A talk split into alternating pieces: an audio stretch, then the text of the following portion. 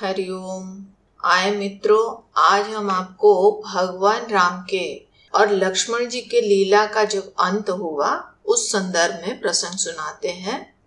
भगवान राम जब अयोध्या में राज्य कर रहे थे तो उन दिनों एक बार एक वृद्ध महात्मा जी भगवान राम के दरबार में पहुँचे और उन्होंने भगवान से कुछ चर्चा करने के लिए निवेदन किया।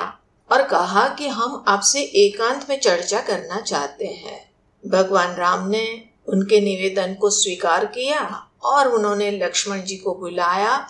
लक्ष्मण जी को कहा कि जब तक हम इन महात्मा जी से कुछ चर्चा कर रहे हैं, तब तक एकांत को भंग न किया जाए, उसका आप ध्यान रखें। और अगर किसी ने एकांत को भंग करने की कोशिश की तो उसे मृत्यु दंड मिलेगा। लक्ष्मण जी ने भगवान से कहा, जो आज्ञा प्रभु प्रभु श्री राम उन महात्मा जी के साथ कक्ष में चर्चा करने में व्यस्त हो गए और लक्ष्मण जी बाहर स्वयं पहरा देने लगे। जिस समय श्री राम उन महात्मा जी से चर्चा कर रहे थे, उसी समय दुर्वासा ऋषि प्रभु के दर्शन के लिए आए।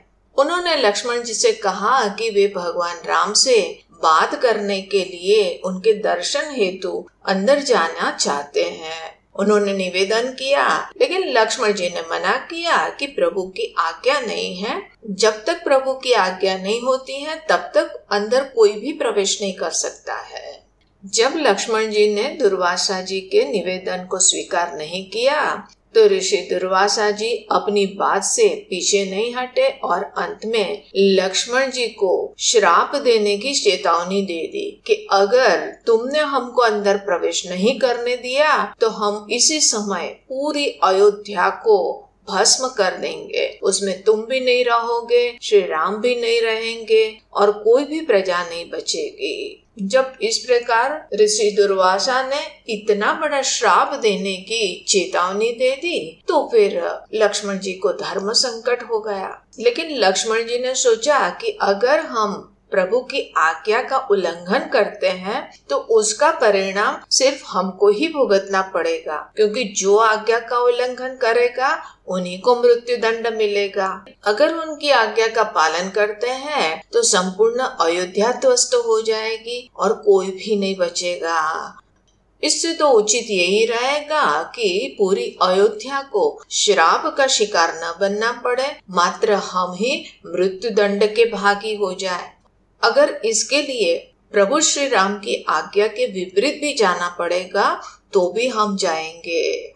और ये सोचकर लक्ष्मण जी कक्ष में चले गए। जब लक्ष्मण जी को देखा कि वो चर्चा में बाधा डाल रहे हैं तो प्रभु श्री राम धर्म संकट में पड़ गए।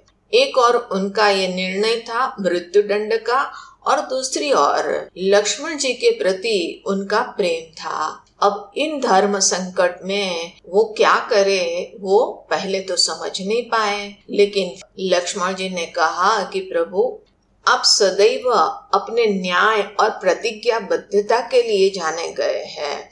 आप अपने धर्म का पालन कीजिए और हमको मृत्यु दंड दीजिए।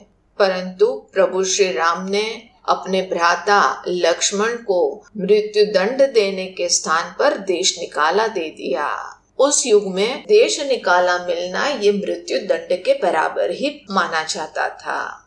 लेकिन लक्ष्मण जी कभी भी अपने भाई श्री राम के बगैर एक क्षण भी नहीं रह सके थे और इस समय भी जब उनको देश निकाला दिया गया, उनको प्रभु श्री राम का विरह इतना असहनीय हो गया कि उन्होंने इस जगत को छोड़ने का निर्णय ले लिया। और वे सरयू नदी के पास गए और संसार से मुक्ति पाने की इच्छा से नदी के भीतर चले गए। उन्होंने जल समाधि ले ली। इस तरह लक्ष्मण जी के जीवन का अंत हो गया।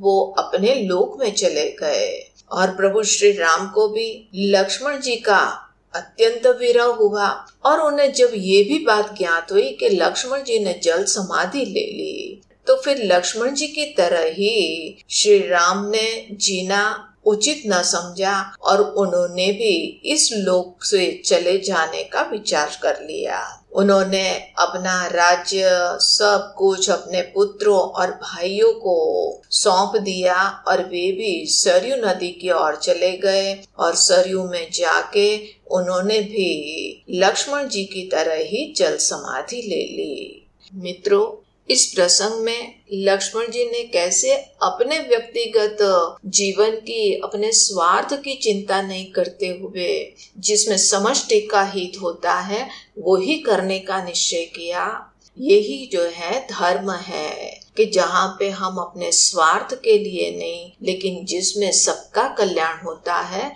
उसी को हम जीना चाहते हैं। यही हमको ऐसे महापुरुषों ऐसे संतों के माध्यम से शिक्षा मिलती है। हरिओम।